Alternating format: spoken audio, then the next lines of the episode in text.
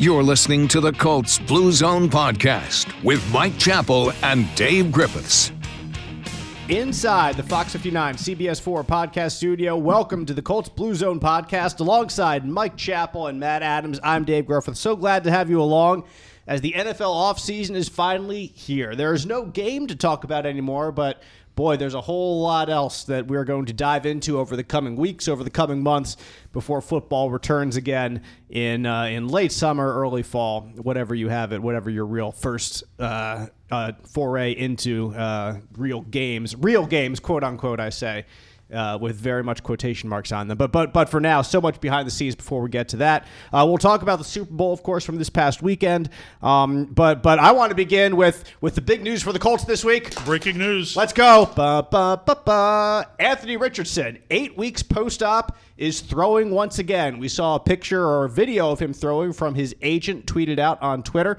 Um, his agent, Deiric Jackson, D E I R I C, Jackson, posted a four second video showing Richardson just throwing a football, bare feet out on the field. Tony Brown would be proud with his bare feet out there.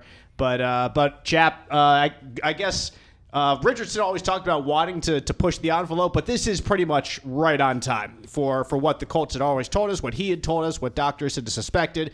Eight weeks post op, he's back on the field throwing a football. Yeah, you, you you can't get overly excited, but but you do get excited because it's that next box you check off. I remember we talked to him at the end of the season, and he said, "Man, I'm super excited." He he sort of said he's been pushing the envelope, and he said, "I hope to." be throwing next month, which, you know, here we are. He said, when I do, I'll start lighting it up. Well, he wasn't lighting it up in the video, but but it's that next step of, of throwing the ball, the arm motion, the mechanics, and they're going to take this. He doesn't need to be ready until June. Right. I mean, you, you want him ready earlier for, for most of the offseason work, which opens mid mid April. Late April is when you can start actually playing football on the field with, with players. But until you see the guy doing what he does, you've got a little bit of concern. So th- this is the next step, and and I'm guessing in a, in a couple of weeks we'll see him out there with another video, which is one of the great things about mm-hmm. X or Twitter, is and with agents who like to share is you're gonna you're, we're gonna get sort of a timeline, right? And they're gonna show us when he starts zipping it. And it, it's just kind of cool to see that, you know, again, we've known, we've thought that he was ahead of schedule, and this shows that at worst, he's on schedule. Yeah, excuse me, it's a little bit more than eight weeks. I, I, think it's like a couple months is what what the timeline was. So that, that's my mistake there. Yeah, twenty fourth was, was, when the surgery was. was. Right. But this is this was like we we said back then, like when we talked to Richardson uh, before Christmas. Uh, when he talked about trying to push the envelope, we were all saying, "Well, like he's still like it would be right after the Super Bowl is when when throwing could begin." Right. That was when people were well, if the Colts make the playoffs, could Anthony Richardson? No, no, no. That's why he had the surgery. Exactly right. So, so, so. Anyway, I just wanted to point out my own mistake there right off the top. But um, with, with, any luck, Matt, the, the next video we see from from uh, his agent will be Anthony Richardson throwing a pass to the newly signed Michael Pittman Jr. somewhere that they're back on a field working together once again. Yeah, I was talking to, to one of my guys from the from from the, the, the, digital team there here at Fox 59 CBS 4, and, and we were just talk, kind of talking about Anthony Richardson's recovery. And I'm like, I'm just glad that the first video of him trying to throw a football wasn't him going, oh boy, I'm going to see get on my knees here and see if I can throw it 80 yards. Right. No, no, it's just a nice soft toss. Mm-hmm. Let's take it easy. But hey, four second video, season saved, right? That was a regulation football, wasn't it? Wasn't it wasn't a Nerf ball? The Duke, as Andrew it Luck looked would like say. Right. I remember. I, I can still going back how, how we were measuring his, his advancement by what size of football was he throwing? Mm-hmm. And, and, the thing is that that's why I think Colts fans are so interested in seeing Anthony Richardson throwing a football because that is burned into my memory uh, about Andrew Luck's return there in 2018 and taking slowly, slowly, like watching him on the field throughout the entire offseason, never throwing a football, just having it in his hand. Oh, is he going to throw it now? Is he going to throw it now? And then that that like final day of of minicamp, I think it was in, in June. I remember seeing him go out and just just like like it was nothing, just boop, just throwing it. Everybody's like, oh, because because we had no idea what they were doing behind the scenes. Right. It's like when you see guys during the season rehabbing and you don't know where they are and can they come right back. Well, we don't see what they do five days a week, maybe seven days a week with trainers and the, the really hard stuff. So, again, any any sign, any video, the the proof of life type stuff of a quarterback doing what he does is encouraging. So yay, Anthony Richardson. I mean, I, I would have been fine even if it was just him doing the little elastic band uh, arm strengthening exercise, just to just to let us know things are going well. But goodies, he's tossing a little bit. It's good stuff. We'll- We'll touch on one more thing Colts related before we get to the Super Bowl recap, and that is uh, Rusty Jones has retired after 34 years in the NFL. He spent the last six seasons here in Indianapolis with the Colts as the director of sports performance. He's been responsible for conditioning and nutrition. R- really, a, a, building block chap that that gets no attention from us on, on the regular, but one that's certainly important when it comes to the players being at their best on Sundays. Yeah, he, he's involved in, I guess you call it the preventative work of, of nutrition and conditioning. I remember uh, Joel Erickson mentioned in a story of his that when Anthony Castonzo was having issues and they tried to do this, that, and the other, well, Rusty came up and thought it was more of a, was, it was like hip issues. And so they worked on that and then AC was fine. Mm-hmm. So yeah, it's it's those guys that you, you get the the fan base has very little in or clue about, and these are the guys that w- when they do their job right, you see that by guys being ready to play. You- You're going to have injuries because it's a nasty sport. It's a collision sport, But right? but this Yeah. this is this is where it helps guys be as prepared as you can for you know these daily car accidents they're in. All right. So, uh, congratulations to Rusty on a 34 year career in the NFL, and uh, best of luck to, to him in retirement.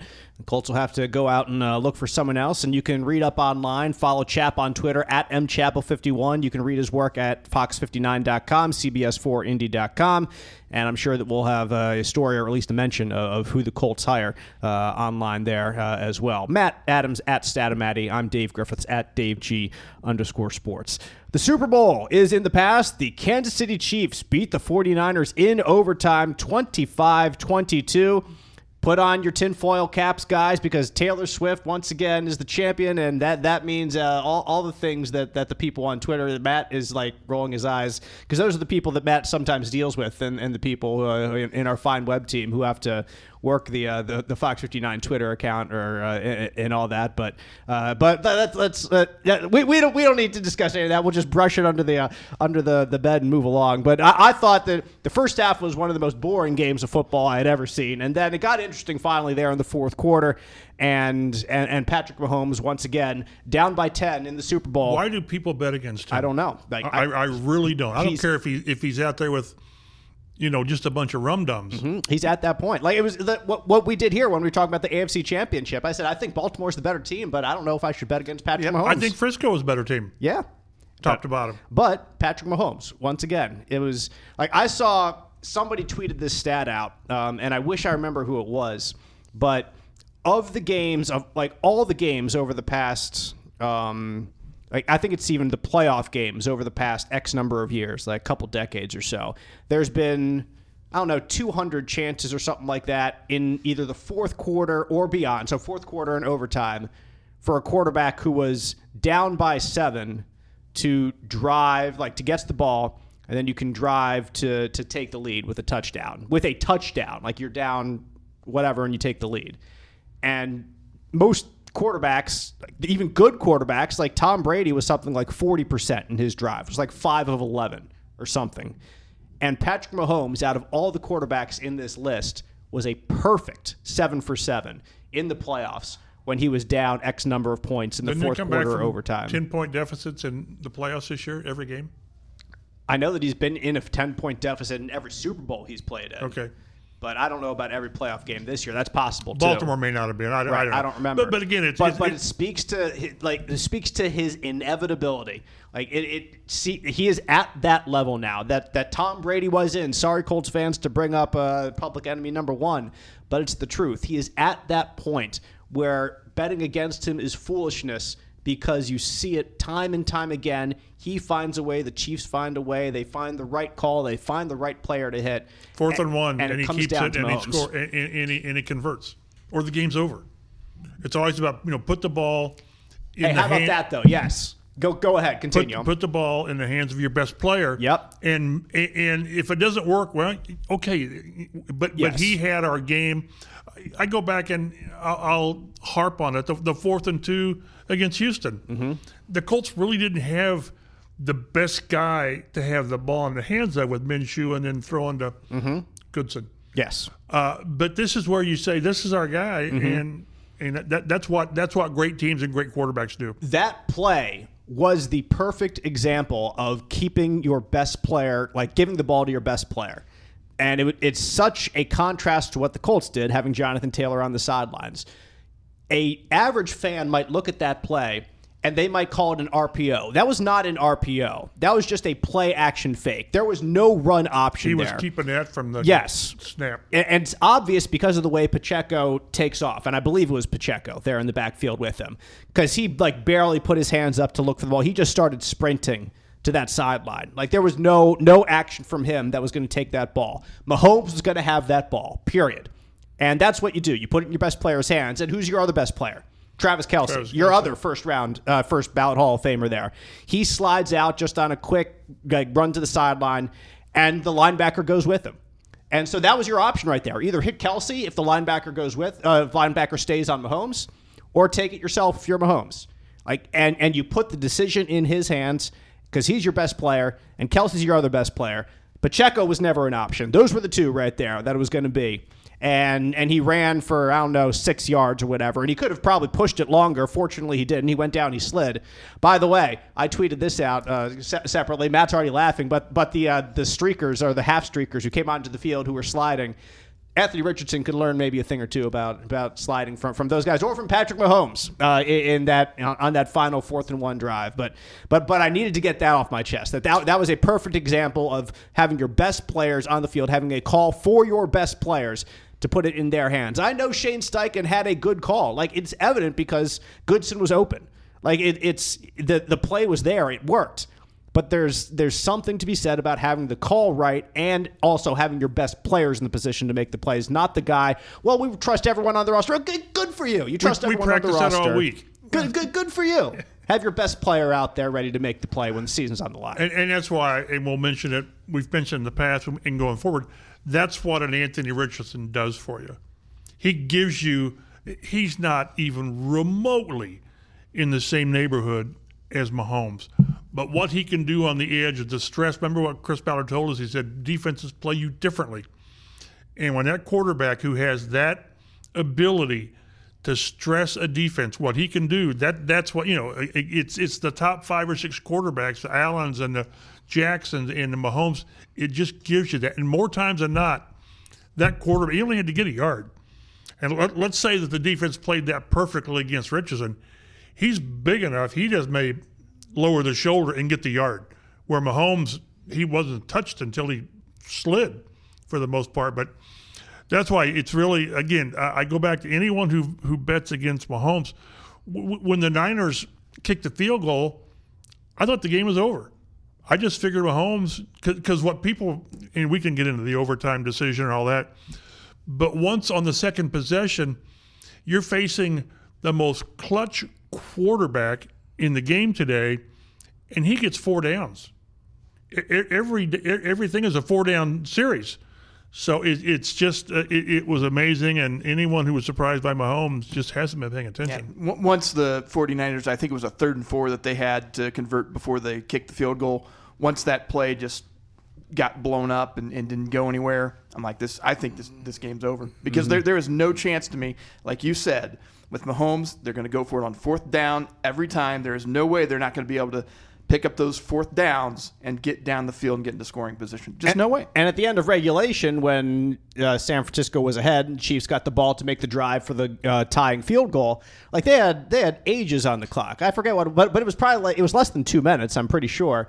But but when Mahomes has 12 seconds and beats the Buffalo Bills uh, a couple years Right. ago, like there, there is no time limit that is No. too small for him. It's it's ludicrous what what we now expect of him, but he always delivers. It's because he's done it and he keeps doing it, and he did it again here on the biggest stage. So it's the uh, third Super Bowl championship for the Kansas City Chiefs in the last five years.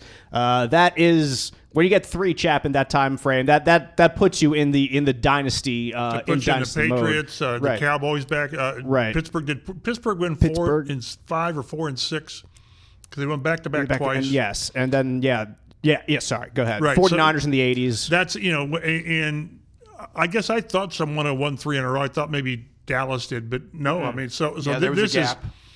and it, it is just the whole system is built to where this doesn't happen. Salary caps and players moving and injuries. It's not supposed to happen, but when you got the special player, when you got the special player, he makes all things possible. Special coach there too, Andy Reid has had a complete resurgence in Kansas City, obviously from his time in Philadelphia. That of course I remember growing up uh, in, in Philly. As Remember all the criticism Andy got? It was very much justified at the time. I let me- understand. yes, but let me all, all he did was get him to four or five. Four straight NFC championships, Right. and then got them to the Super Bowl. Couldn't where- get over the hump. Exactly. Right. But well, it was after that. Like that. That wasn't the problem that you can't get over the hump. Like, there were there were problems after that that I don't need to get into Right. because like this this is not a Philadelphia Eagles mid two thousands podcast, but which But which there I, was so could, I, much I think. I could anchor pretty well. There's so but- much criticism now on on the Niners that that and, and Shanahan. Well, he can't win the big game. Well, he, you know he, he he won a lot of big games to get to the biggest game. And did I see right that that Andy Reid won his first Super Bowl in his 21st season? I think that might be correct because he had a bunch in Philly and Right. just never won the Super Bowl, and then a couple in Kansas City before he got there. Yeah, Uh, they, uh, I believe Andy was on the sidelines when the Chiefs led the Colts 38 to 10 in Mm-hmm. the playoffs. yep, And that special quarterback did things you're not supposed to do. Mm-hmm. right. So it, it, it's you know, like with Shanahan choosing to, to, to take the ball, it, it was the wrong decision because it didn't work out. Right. And, and I thought the one flaw in his reasoning, well, we wanted to get the ball third. You weren't guaranteed to get the ball third.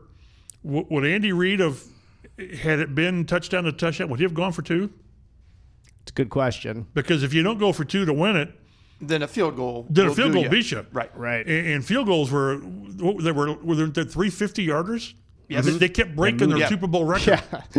so so yeah, it, it's but whenever whenever it doesn't work, when when fourth and two doesn't work with the Colts, do something else. And when when you know taking the ball to start overtime doesn't work, do the other thing. So, but it was an amazing game, and uh, I, I did see that Taylor Swift was shown eleven times mm-hmm.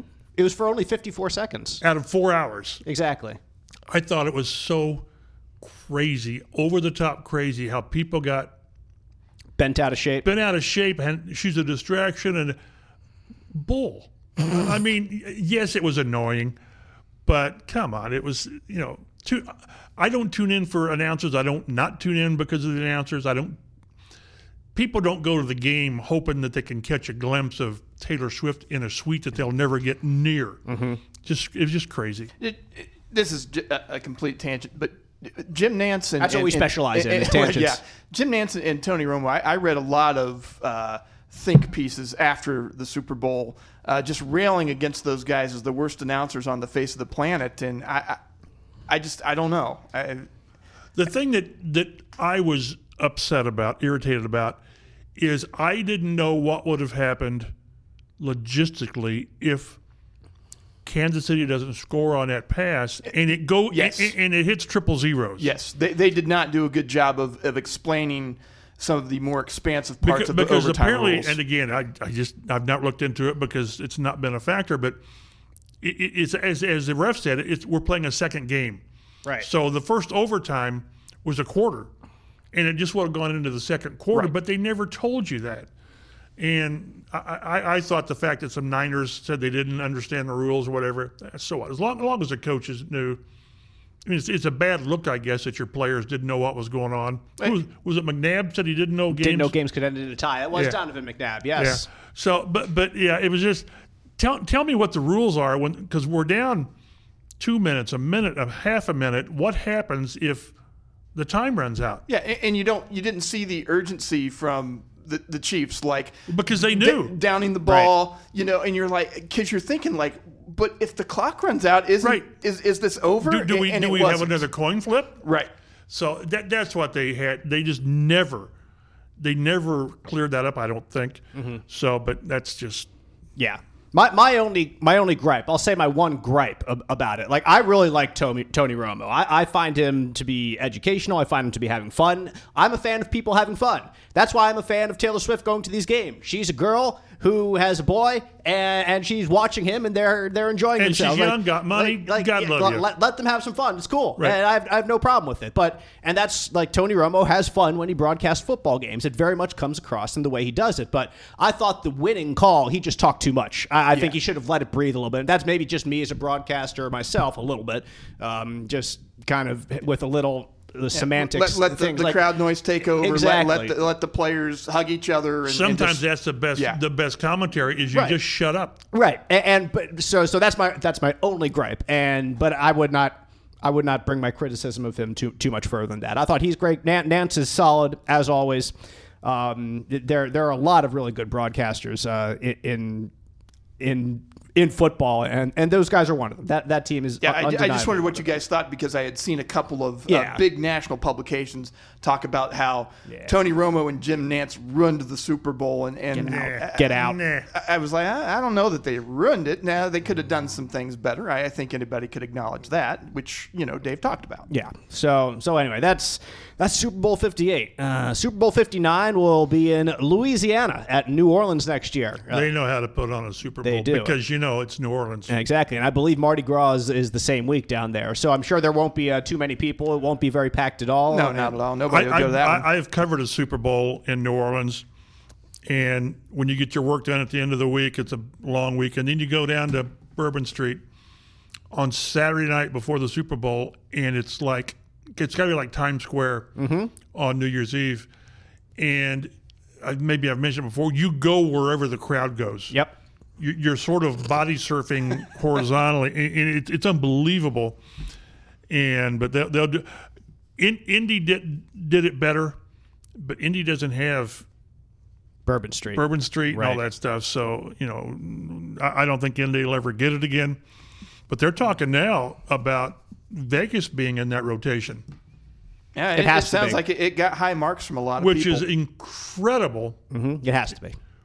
to where they've come from. About Tony Romo wasn't allowed to be at a was it a card show at a casino? Like a fantasy football thing. Yeah. I thought it was. because it was in a casino. Yeah. Uh, ch- and, and- and That was ten years ago.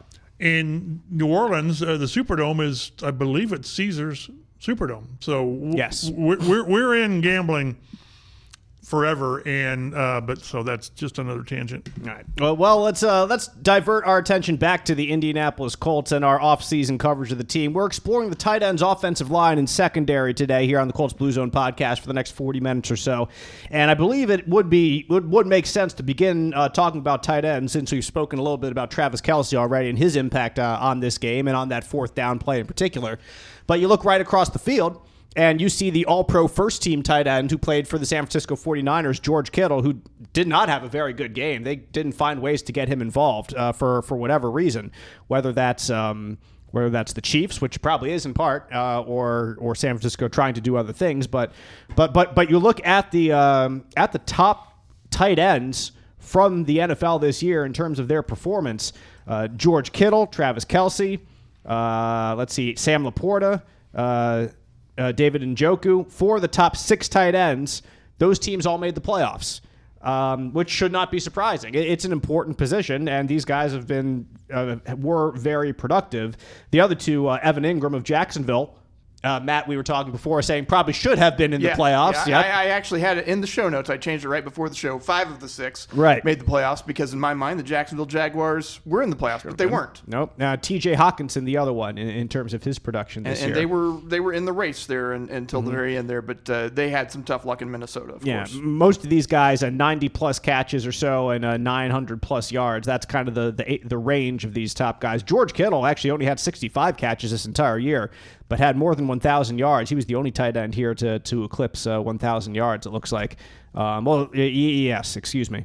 Um, yeah, I'm sorry about that. Yeah, yeah, Kittle Kittle was was the only one to eclipse a thousand yards. Sorry, I was reading as I was talking, and sometimes that's not the best. Not, uh, not not always the best policy. I- exactly. But but all that to say, this is an important position, uh, and the best teams And you can throw Baltimore in that mix with Mark uh, with Mark Andrews, mhm. Exactly. He just got hurt, and that's why he's not listed in this this top this top group. This is an important position. Uh, you look other teams in the in the NFC. The Eagles have Dallas Goedert, who is really important uh, to their success. The, the Houston Texans signed Dalton Schultz this past offseason, who was important to their success. Not at the same level as, as these other guys, but but having a productive, reliable, and in some ways explosive tight end it seems to be a a differentiating factor from the best teams in the league. They they all have that option. It doesn't mean that other teams that aren't good teams don't have good tight ends too, but all these teams that are good teams, chap, have this option to have a dynamic playmaker at the tight end position. And I think that, and, and Matt's got on our, our, our list. I think that's going to be a target of, of the Colts. You, you, you need to have that guy. And the Colts have tried to find that guy through mid round draft picks. Uh, with, with you know going back uh, go go back to 2012 and they, they weren't mid rounds it was it was Fleener and uh, Dwayne Allen. Dwayne Dwayne, Allen, second round both picks, second both round them, picks, and for a short time they were pretty good. And then they lash on to Jack Doyle, who wasn't a draft pick, and he had a heck of a career. So you just you just need that guy, and if you got people outside, you know, Chris Ballard talks about being more explosive. That can be either with the tight end himself or what that tight end does to draw coverage, and it opens up for other people. So I think we're going to see their best tight end next season is not here yet. I, I think whether it's in the draft, whether it's in free agency, I would probably rather in the draft. Uh, you know, Eric Ebron comes along once every. It's funny how we've joked. We, we went through the Eric Ebron era. We did. We- it we- was an era. and, and, and it was short. Yes. Uh, but I, he, he just he's such a that that guy is such a matchup nightmare, size and speed, and anymore, you know, whatever people used to think tight ends are, that's not what they are. You know, they're almost big receivers. They're they're, they're 6'3", 6'4", 240, 250 pound receivers. If you get that guy, he can do so much to your offense. They are freaks, and, and that's that's the the proverbial term. And we know that Chris Ballard loves freaks, and we've seen some of those guys drafted, like like you mentioned, trying to take a stab on some guys in the middle rounds, like a Jelani Woods recently, um, Drew Ogletree. Drew Ogletree uh, recently.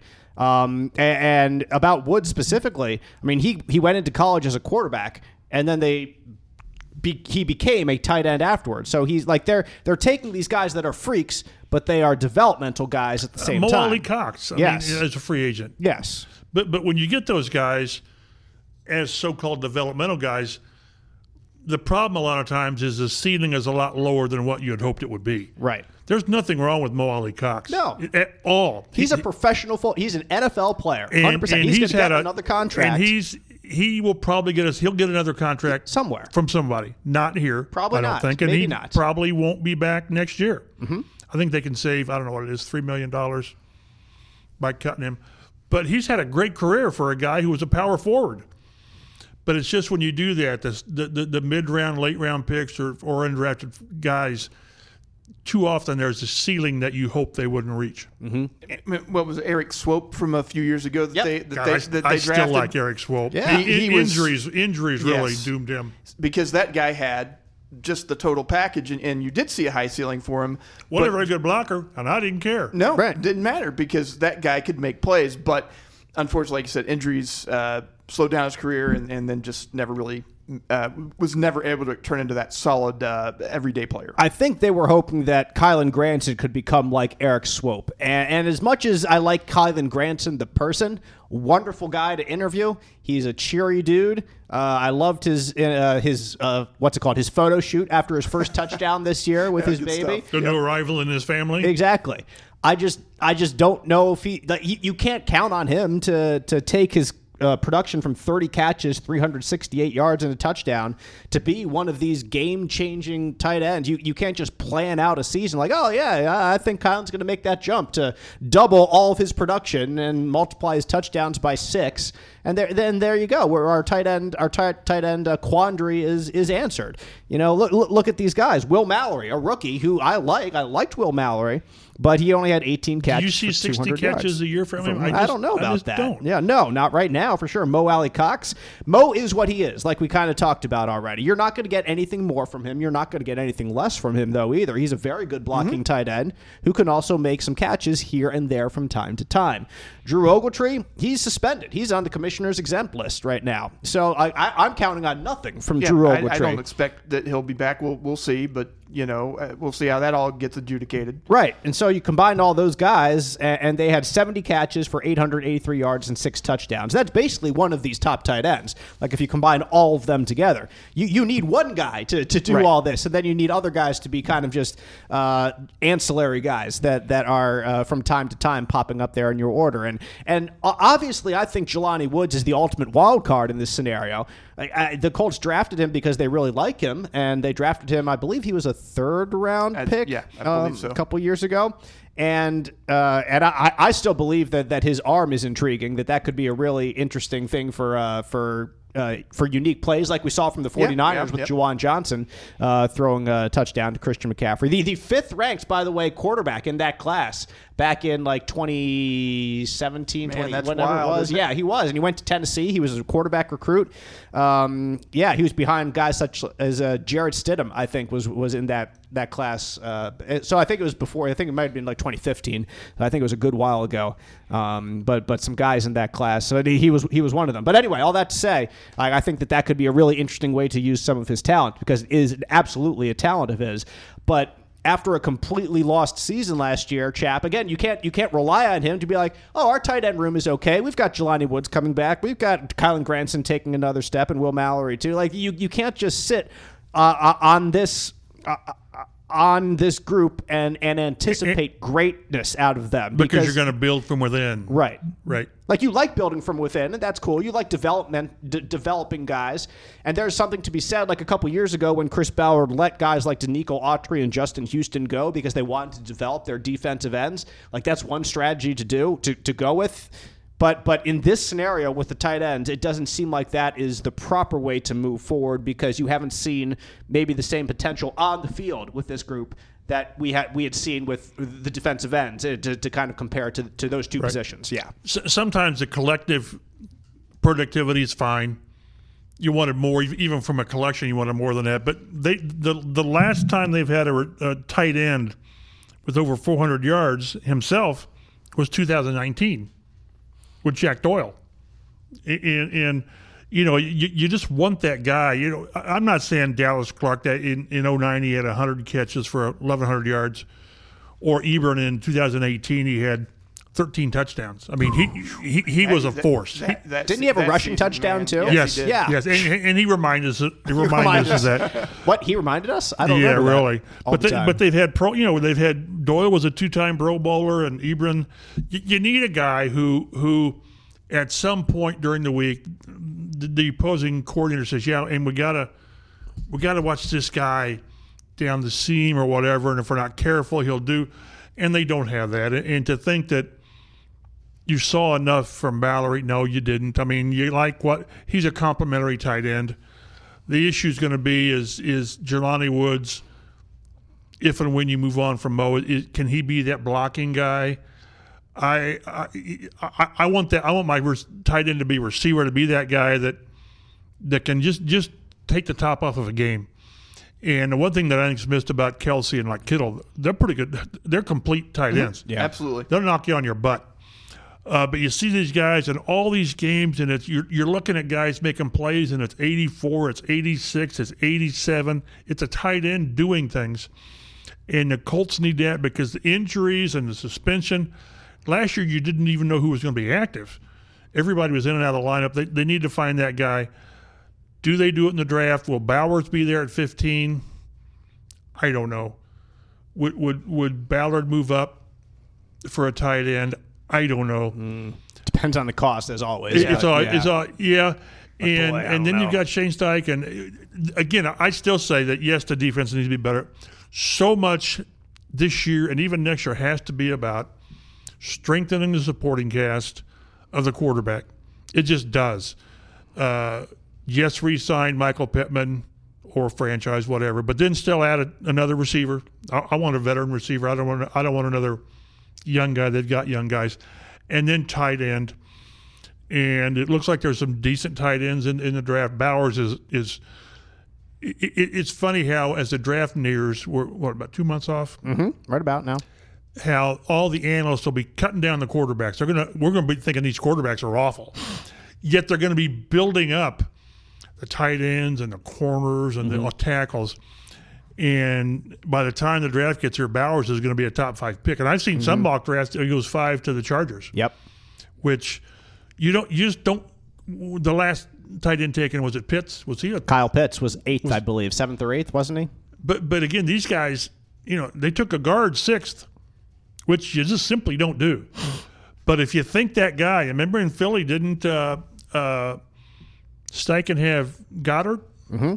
I don't, I don't know if he had Ertz Ertz might have been gone I think he might have had him for one year when But he was that, there. that just it's just when when you got a guy as creative. You know, I thought, as we've talked about, that Steichen did some great things, tenth in scoring w- with these guys. Mm-hmm. You know, Still boggles my mind it, it does every time. and just increase the talent level that he's got to work with, and and everything is going to be at his disposal to where he can do things regularly, not not having to scheme so much. Yes, he's going to scheme. Sometimes players just make plays. Mahomes, you just make plays, mm-hmm. and get, give him another receiver and give him a tight end that can really do damage. Yeah, guys that can uh, that can look back on the quarterback and see when he's breaking out of the pocket, like Richardson's probably going to be doing. Put your Can- hand up. Exactly, can Run get to the away from the linebacker and and kind of do the scramble drill, and that's what Kelce and Mahomes seem to be so good at. But that's something that comes with time as well. Like you, you look Yeah. at a guy that uh, that whoever they if they draft a guy, if, if it's a Bowers, let's just say. Uh, that that's that's something I think that really does develop over time is when you see the quarterback breaking free. Like where where does he want you? Where should you go? And uh, for the guys that are intermediate intermediate guys, guys like a Josh Downs as a wide receiver and uh, and a tight end, any tight end, uh, you you would imagine that that's some that's a strength that you would want. That's a skill that you would want uh, from from whoever comes in uh, from that position. So uh, other other players that are on the Colts roster right now as tight ends include Jordan Murray, who is signed to the practice squad in September. Eric Tomlinson signed to the practice squad on January second, and uh, and there you go. So so there's the tight end group. Period. Um, early mock drafts definitely have Bowers there as someone the Colts uh, could be looking at if he falls that far. But uh, your your best hope if you're the Colts is that people fall in love with the quarterbacks. Obviously, I've seen one draft where like five quarterbacks went top eight. go ahead. Yeah, yes, do. Knock That is- yourself do out. That is the best case scenario if you're an Indianapolis All Colts you fan. see are, are talent is talent slipping down to you, whether Mm-hmm. Exactly. Mm-hmm. it's whether it's a tight end, whether it's a corner, wh- anybody. Right. Yeah. That's what happened with Malik Hooker uh, when he came to the Colts in 2015. He was a top 10 pick and he was hurt. So that's why well, he was a top 10 talent, I should say. And he's still in the NFL now. He was with the Dallas Cowboys, uh, at least he has been.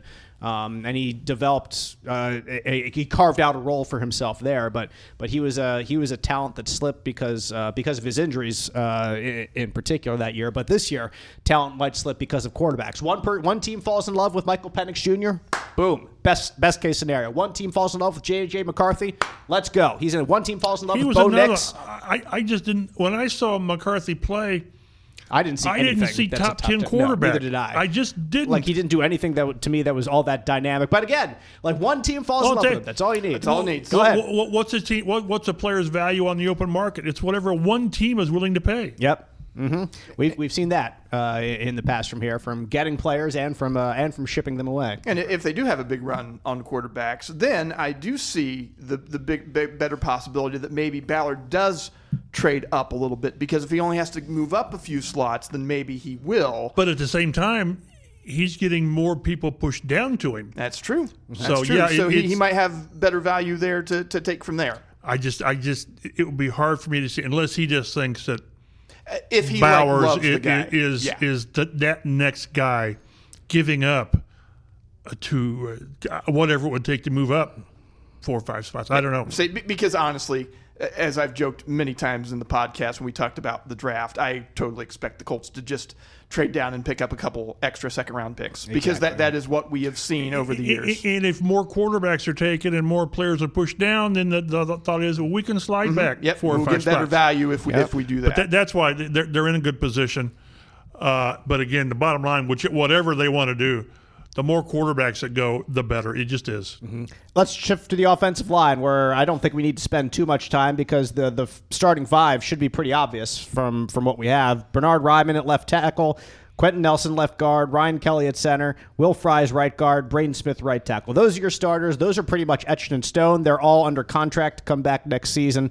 And uh, Ryan Kelly says that he is coming back, which was uh, uh, a point of contention, uh, That seemed perhaps. to confuse uh, Mr. Kelly Mr. himself. Kelly, indeed. He was like, "What? What are you guys Who- talking who, about?" Who said that? Well, it's out. You know, it's out It's there. out there. You need to check your sources. Well, those sources were they were they were legitimate sources. Right. Uh, there were people uh, with with some knowledge of something, but but apparently Ryan Kelly still has some interest. And, and at some point, though, they need to be considering Plan B at center. yes. Oh, yeah. Because, because what's he play eight or nine years, and at some point, enough's going to be enough. Mm-hmm. So, but but they're not in that position for the first time in a while to where you don't have. I, I saw one mock draft had the Colts taking a, an offensive tackle. Was it the Penn State guy? there are some really good tackles I in this draft. I know, that's the I know, so I that's know. wh- I understand why they have the Colts taking it in that sense. But again, the uh, the only way the only way I can imagine the Colts taking a tackle in this draft is if they move Braden Smith to guard, like because he was a guard coming out of college, and I know they made him a tackle, and it was uh, it was Gooch who uh, who said like he, this guy's a tackle. It was Chris Ballard who thought he was a guard, but uh, Coach Googe, Dave DeGuglielmo, uh, said no, he's a tackle, and he was and he's turned into a great tackle. And I think he was the Colts' best offensive lineman this year when he was in there and when he was healthy. Like I don't think they will do this. Let you don't want to pay that. a guard seventeen million Exactly. but you're going to be paying your tackle on a rookie contract. much. Exactly. So they, the Colts would definitely have the two most expensive guards of all time with Quenton Nelson and Braden Smith if they do this. It would About, not about be forty, Strung about, up the middle. Exactly. about forty million Yeah, dollars. it, it would not be the way that you typically want to build a football team, but but that's the like if they really love one of these guards. It, it sounds like I know. perfect roster construction for the Colts. I know it does. It sounds like something Chris Ballard would do. That's the thing. That's why I'm laughing at it. That's why I bring it up because there are a lot of good offensive tackles in this draft, which we can talk about all And of they're them hard to later. get. And they are. They- They're they are hard, hard to to get. They're get. Really It- it- hard. yeah, But again, like I don't know if Braden Smith would be happy to move inside to guard because again, you- you'd rather have the tackle money mm-hmm. when you're working on your future contract. but he's got the tackle money. See, he does. He has it. it now, but but that next contract may Agreed. not On the next too. contract, exactly. yeah. So, But but I, I- but they're they're in. Let's say nothing changes with this these, this personnel group.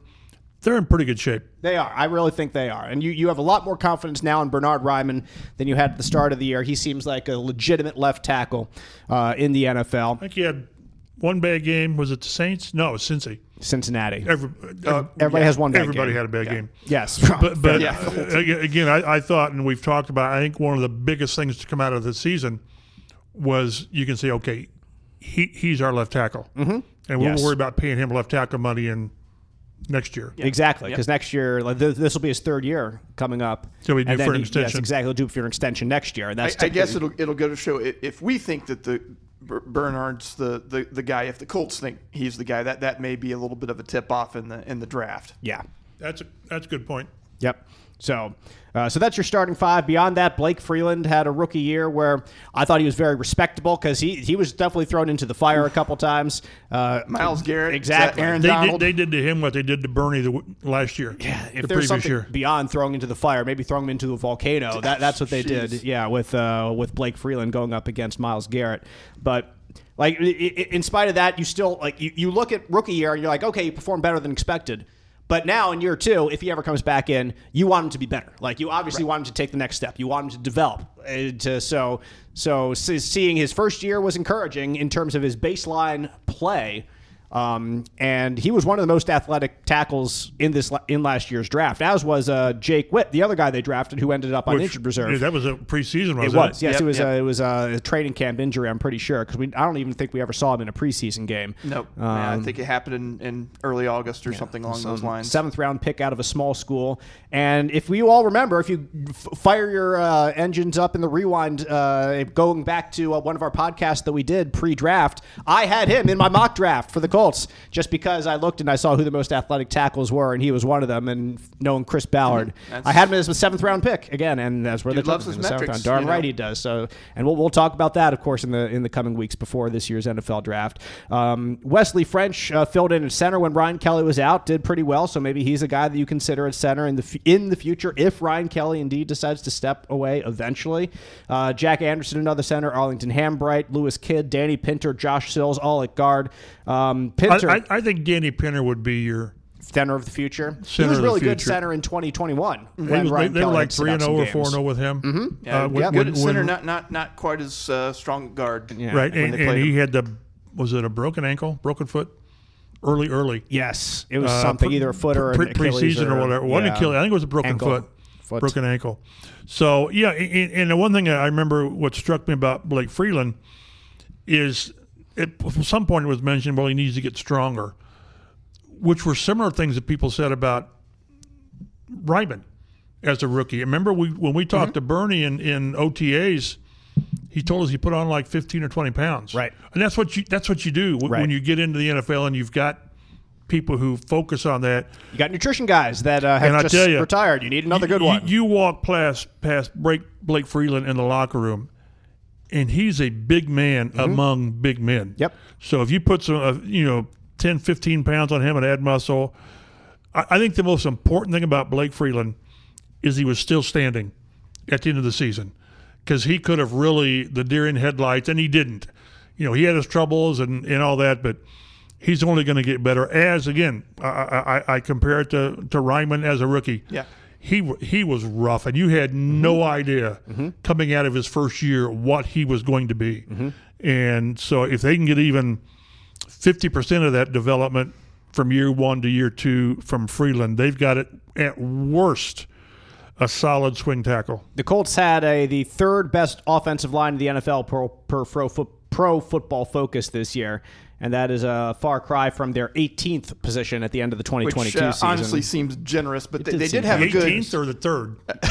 right? Well, a Well, bit yeah, both, either way. But I, I mean, th- that line was so bad last year. Although I do know that after Saturday came, that line did play a little bit better toward the end of the year. But that first part of the season was so Well, they bad. played well until they let Nick Foles, you know, writhe on the ground. Yes. Yeah. Against the Giants, but go, well, that's what we digress. Right. So the Colts uh, allowed 41 sacks this past year in 2023. They allowed 60 back I was there surprised in it was 41. I'd forgotten that they'd given up that many sacks. Yeah. Well, there were there were some games where like there there were some like it was it was more they came in bunches. I think it wasn't just consistently. Yeah, it, it wasn't. It didn't feel like it was a, a line that consistently gave up Right. a lot of No. pressure all of the time. But then there there were some there were some moments here and there. I'm not, and I, wonder how many of those, when when the coaches look at it, was on the quarterback. Ex- yeah, Yeah. Was on Minshew from You know, maybe sw- not getting rid of the ball, or, running, or- running into pressure or, or whatever. Because we, we had a few of those. Uh, I'm going to be, you know, in, in the pocket, and then oh, I'm going to run right into the other Right. team. So that happened a few times. For the rest of our talk here today on the Colts Blue Zone podcast, we'll focus on the secondary. 16 players currently on the roster right now. There's a lot of young talent, um, no doubt about it. Um, so I think I think this is one of the more intriguing um, aspects of the Colts offseason is what they do in the secondary chat because there are some ways you I think you can easily argue to um, what what I brought up earlier uh, about the defensive line a couple years ago.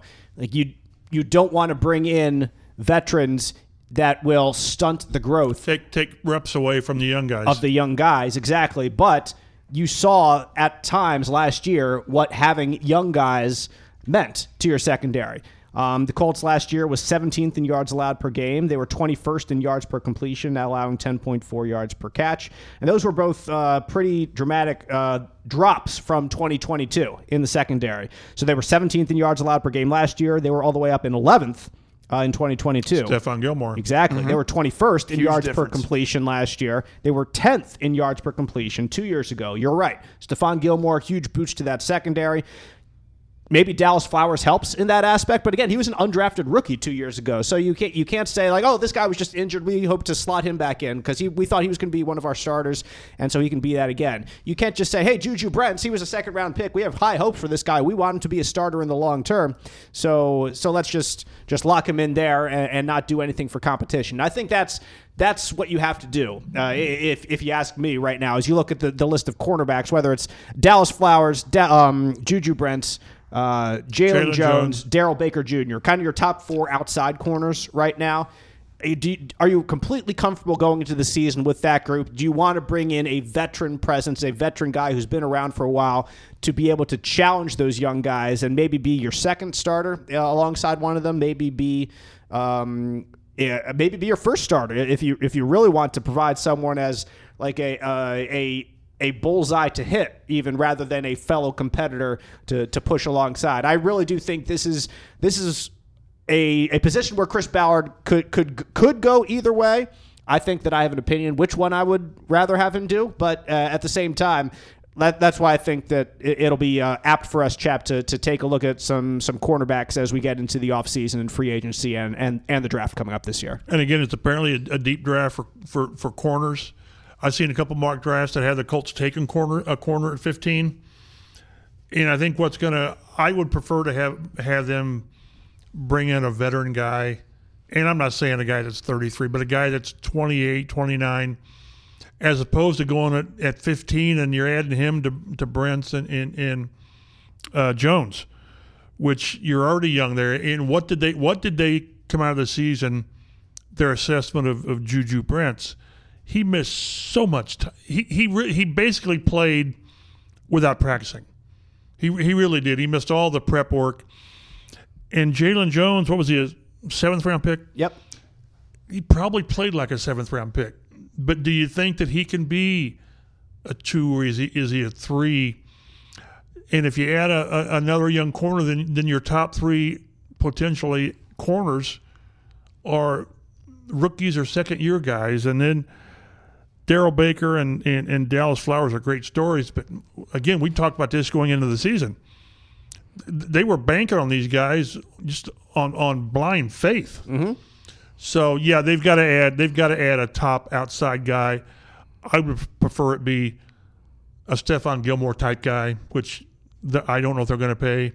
What would it take? Fifteen million? I, I was going to say between twelve and twelve and fourteen, yeah, probably. Uh, for if you so, so I would rather that as opposed to adding it, I, I, sort of feel like this with like at receiver. You've got Alec Pierce, you got Josh Downs. If you've already got Brents and you got Jones, you want to add another young guy to develop. Although if you take a guy at 15, you you, you believe he's not going to need a so he's, ton he's of development. Start. Yeah. Right. Yeah. So it, will be interesting. Uh, and we haven't mentioned Kenny Moore, who, who is going to be a free agent. Yeah, going to be a free agent. note he is a free agent. So yeah. so in my list of free agents, he's probably third, fourth, maybe of most important behind Pittman and Grover, uh, Kenny Moore, so uh, and Minshew. I don't know, but but yeah, they, have got a they they took they they took a calculated risk of going young at corner last year. They did. I mean, when, when with all the, the, the injuries and and let's not forget they lose Isaiah Rodgers in June, whenever yeah. that was. And we always wondered, well, why didn't you bring in a veteran guy? Well, no, they were going to go young. Right. And we saw the results. How many times did, did were guys looking around? Mm-hmm. Well, I thought you had him. No, mm-hmm. I thought you had him. Well, that's what that's what you get. I mean, as much as you you drill it. And at one point, remember when I can't remember who the player was. It was Tony Brown. When we asked Gus, uh, why did you guys start Tony Brown? Well, we sort of knew what the other guys could do. We wanted to see what Tony can do. Well, that's not what that's no way to, to decide who your starting corner is. Right. But that's where they were. But but they decided to go that route. They paid the price by a large extent. I would really like to know how they feel internally about the two draft picks from last year, mm-hmm. and are they? Hey, they're they're two of our guys, two of our top four guys at worst. Uh, that'll determine what they do in the draft. Yeah, I, I feel like they really like Jaylon Jones mostly because he was durable, and, and I, I know that uh, that was a, a, big issue with the unit uh, this past year. Uh, but also he kind of fell off a little bit there toward the end of the season. I think he wore down. Wore down. I mean, rookie rookie wall's a, a real thing for a lot of these guys sometimes. And um, and and the Brents, like you said, just it's hard to say because we, we saw some when he came in, you'd see him. He usually would make a splash play, but then it's back on the sidelines and out for three games. So it's I, hard I, to say. I like how physical he is. I, do really too. do. I do Like, too. He he grew up here in Indianapolis, idolizing Bob Sanders. Like if you're a Colts fan, you want that Love guy that. on your team. You love to have him in your secondary, but he also needs to be healthy, of Yeah. course. Like you you. If you have a repeat of Bob again, you you'd love that, but but you want you want the guy to play. You, you need him to be in got, there. Got to be in the lineup, otherwise it doesn't do you much good. Exactly. He needs to be on the field. So, um, so, so in, in some aspects, I think that last year was that year where, uh, they, like they didn't go out and get the veteran and they saw what they had. Now they see what they've had. And it's probably wise to get a veteran on the outside there. I think Kenny Moore will certainly be interesting because very similar to, to Michael Pittman. If, if he's not there, then who?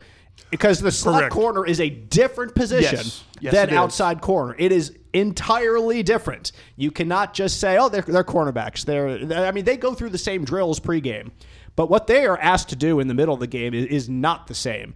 So, it, do the Colts think that one of those guys, whether it's Dallas Flowers, Jaylon Jones, Juju Brents, is a long-term nickel cornerback, and they can let Kenny Moore go? I don't know. That would be interesting to ask uh, that question uh, to them as Well, well. we, may, we may find out by their actions. Exactly. And yeah, i- i- if they don't re-sign Kenny, exactly. And that Kenny's coming becomes- off a really, really good year. Yep. He, he figured it out this year did. after a really He- well, lost year last he year. figured it out or they figured out Well, how, yeah. how better it, Yes. they came together because it, it, two years ago they, they weren't in unison on how they were going to do things. But No. uh, and we'll know in the next couple of weeks what, what they feel. They're, going to all these free agents they got. They're going to get these guys the ones they want. Mm-hmm. They'll get something done.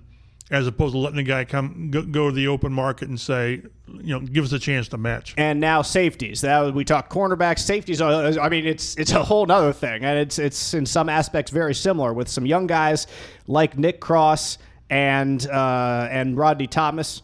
Uh, who have been in there as starters and have had some playing time, and then Julian Blackman as your as your free agent, who who's the guy who certainly has the most experience among Achilles, what was it? Uh, no, I don't think it was an Achilles because he he had Achilles before. Um, Maybe it was a knee then. yeah, That's what, but but it, it's that ended ended his his season. season, right? And it, it and he was having a very good year. oh, he was having a great year. He was having the best year of his career here, Uh, and that's, he had a great time to have the best year of his career in a contract year in the fourth year of his rookie deal. So he's probably going to get paid somewhere by someone, um, whether it's a one-year deal. If this injury was all that significant, I don't think it was as significant as, as an Achilles, though. I think it was just I something think you're right. It, that- Achilles, they've had so many Achilles, it just sort of yeah, jumps exactly. into my default it- mode. Yeah, it just knocked him out for the last couple games of the season, whatever it And was. shoulder injury. I guess I Okay, had forgotten okay, that. okay. Yeah. So so Blackman ended up on injured reserve with that shoulder injury. That that sounds that sounds far better to have than, than a lower body injury for, for a safety. So so I have a figure I figure that he'll get a deal somewhere. He's he's one of my top four guys to resign. He Yep. was he was another one. Need to need to resign him. so the Colts need to figure out what they're doing at safety. Like who are they going to be their two guys? Because Chris Ballard traded up to draft Nick Cross a couple years ago, which he does not often do. But Nick Cross was just 21 years old, I believe, or even 20 when they drafted him. I think he was 21. He was but I, I, thought he was 21 last year. okay, maybe he was only 20 when they I, th- I thought him. he turned 21 after he got drafted. Okay, so so there you go. Like he was, and, and Chris said even after that year, well, maybe it was uh, unfair to put uh, the the uh, expectations on him uh, that that we did. Um, so so is now Nick Nick Cross's opportunity? Is he asked to? Do you throw him in there uh, alongside Julian Blackman? And say those are your two guys because it seemed like they really pivoted away from Rodney Thomas Chap at the end of the year. He got the starts as his rookie year. He was- played his way- He was a great story as a seventh round pick out of Yale. He did. He played. He was the best player that they had. He beat out Nick Cross for that spot. But it seemed like in the second half of 2023, they seemed to go away from Rodney Thomas. Right, and, and again, when you look at positions of need, in my mind, it's receiver, it's corner, it's probably safety and tight end. So, uh, and again, they've, they've got seven picks, unless they start doing what Chris Ballard always does. Always does. and they'll come out of the draft with 10 picks. So th- th- they've got a lot of areas, not crying needs, really. I mean, they're important needs, but not like, boy, if we don't come up with a left tackle, what do we got? Right. But so they and they- and again they've got sixty seven million dollars in cap space to, to do things. Other safeties on the roster include Henry Black, Kendall Brooks, Marcel Dabo, Trevor Denbo, who's a, a special teams guy, Daniel Scott, who was on injured reserve, a draft pick, a fifth round pick, I believe, maybe sixth round, maybe sixth round pick. Um, out of oh shoot, I forget who he played for. It Was he out of Cal? Yeah, yeah, you're right. Out of Cal. Um, who they drafted anticipating he would be another special teams guy as well, and uh, Michael Tutsie, uh, all safeties there, all other guys that you don't anticipate to be in your starting uh, starting um, consideration. So I think Dabo isn't he one of the international he was, players? yes. I think you only get one year with him. yeah, and so, so. this year he was just on the practice squad because that was two years ago that he was your international Yeah. exception. So you could kind of develop him there. And this year they kept him on the practice squad. So some some very interesting choices I think in the secondary about about what what's going to happen this this offseason. Prime consideration, I think, for for bringing in a veteran in, in one or both of those areas, cornerback or or safety. Maybe if there's one area, I would say, hey, it's, it's going to be a veteran you bring in. Whether you look at everywhere, like wide receiver, like, e- even quarterback, I could I could see Chris Ballard saying we we've seen Sam Ehlinger in the past. He's our number two. I don't think they go that way again. But um, but to bring in someone or to bring back Gardner Minshew, to to actually go outside of the guys you have in your building now in free agency, I think secondary is probably the prime target out of, out of every position. If that makes sense to you guys. It, it, it's great to have young talent, but you can have too much young talent. So I, adding more, you know, through the draft, I, yes, of course. But there are some spots you just you just need a veteran guy. And Kenny Moore is a veteran guy, but but he's, We're- he's we're ta- kind of on an talking, island. We're talking outside guys. Right, at exactly. He's corner. kind of on an island in, Right. in, in what he does in that. I just think they secondary. re-signed Kenny. I just think right. uh, uh, for Chris and- Ballard loves Kenny Moore. Well, and for a lot, of, and a lot of these guys, their value is more with the Colts than it is elsewhere. Now, Grover Stewart, I think he's got value elsewhere. he's got value everywhere. Yeah. Uh, and so does Pittman, although he'll never find. He'll, it'll be a year or two before he'll ever find that out. But Kenny Moore might be a guy. be. he might be a guy that's got more value here, and fans should not expect players to give hometown discounts, and No. players should not give hometown discounts. Right. The, the only thing I can imagine with Kenny is if, if the Bears come after him and he will goes to play with Eberflus. But at the same time, Eberflus isn't exactly on steady footing out there in, in Chicago. So does he go there like betting on his, his job there being consistent? In Chicago, um, that, that that's that's a tough choice. I think if if that if that becomes a choice for him. Um, so, but you're right. He he definitely has his role here, and he knows it. And uh, and Chris Ballard loves him. Uh, it took him a while to, to fall in love with him, uh, having to be uh, basically beaten down uh, to, to Okay, sign him. okay, initially. sign the fine, kid. Fine, I'll sign the guy out of Valdosta State, uh, out off the Patriots practice squad, or out off of their cuts rather.